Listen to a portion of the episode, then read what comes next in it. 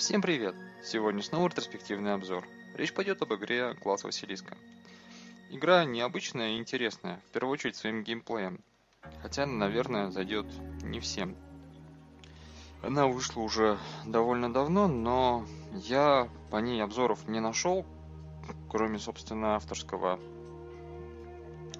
И решил, что нужно это исправить.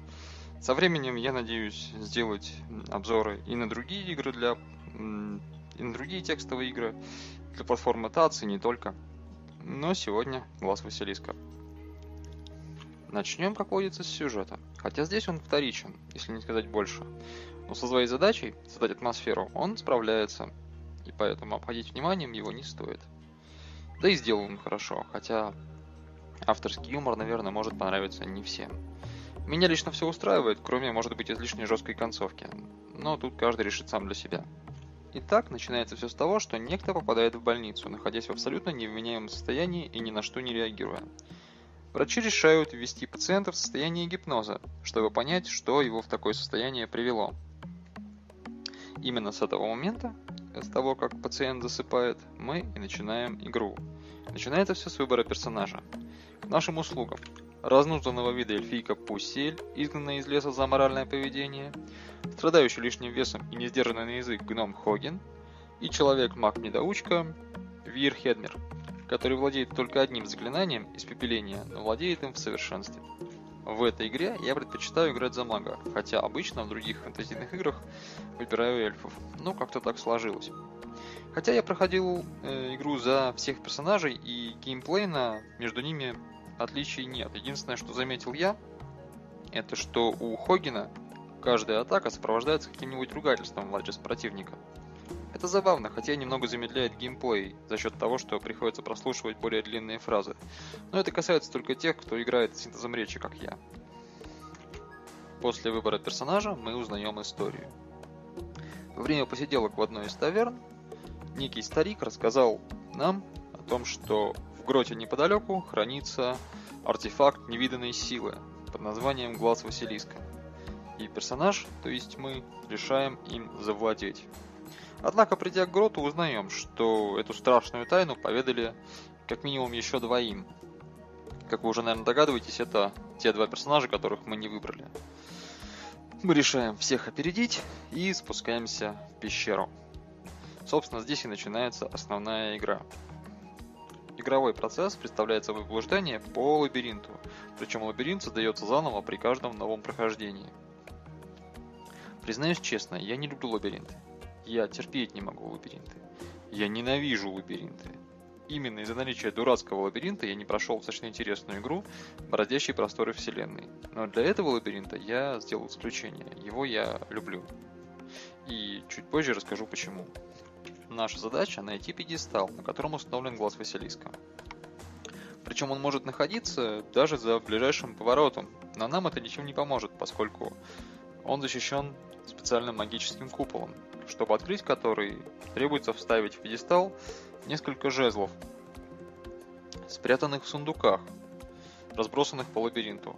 Причем сундуки эти заперты, а ключи, в свою очередь, также разбросаны по лабиринту. Так что побегать в любом случае придется.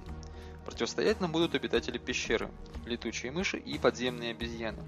Кроме того, не стоит забывать, что где-то рядом бегают наши антагонисты, которые будут пытаться нас убить, хотя и не способны завладеть артефактом.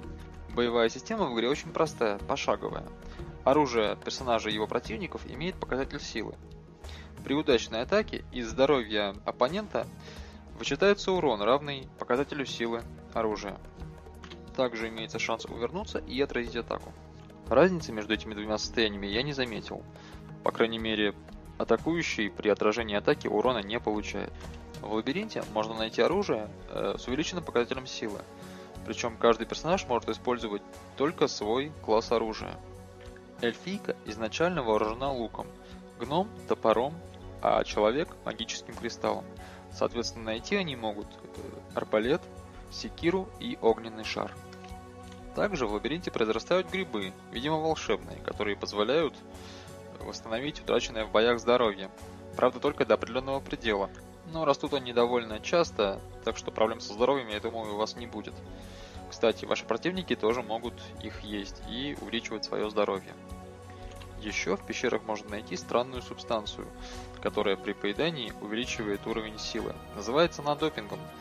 Но что она представляет из себя на самом деле, я даже предполагать боюсь. Кажется, я рассказал уже во всех аспектах игры, и теперь перехожу к тому, из-за чего я простил глазу Василиска, то что он является ужасным жутким лабиринтом.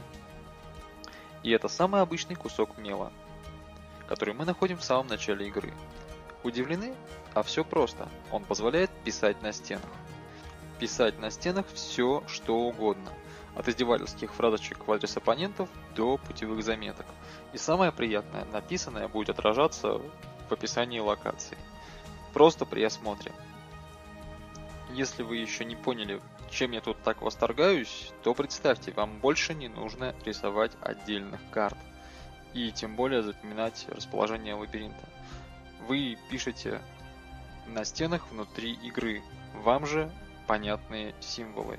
Ну или можете просто писать, что, например, на севере находится тупик и туда больше ходить не надо. Это дико работает на атмосферу и очень облегчает игру. Меня это лично просто покорило. Попробуйте сами, и я думаю, вы поймете, о чем я говорю. Ну и, конечно, мне понравились бои. Здорово, когда на тебя выбегает неожиданно какой-нибудь злобный Хоген, и нужно вступать с ним в бой. Очень тоже способствует погружению. Что касается длительности игры, в последний раз прохождение заняло у меня чуть меньше двух часов. Это много, но по сравнению с тем, что было в версии 1.0, которую мне посчастливилось тестировать, это, в общем-то, не очень долго. Первую версию я проходил порядка 8 часов. Это было очень здорово, но повторить этот подвиг я, пожалуй, не готов.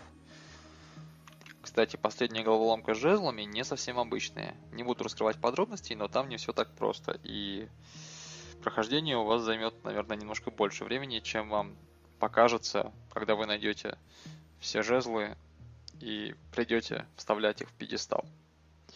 На этом все. Я желаю вам завладеть глазом Василиска и обрести могущество. Не забудьте держать пошире карманы, а то не влезет. Всем приятной игры и до новых встреч!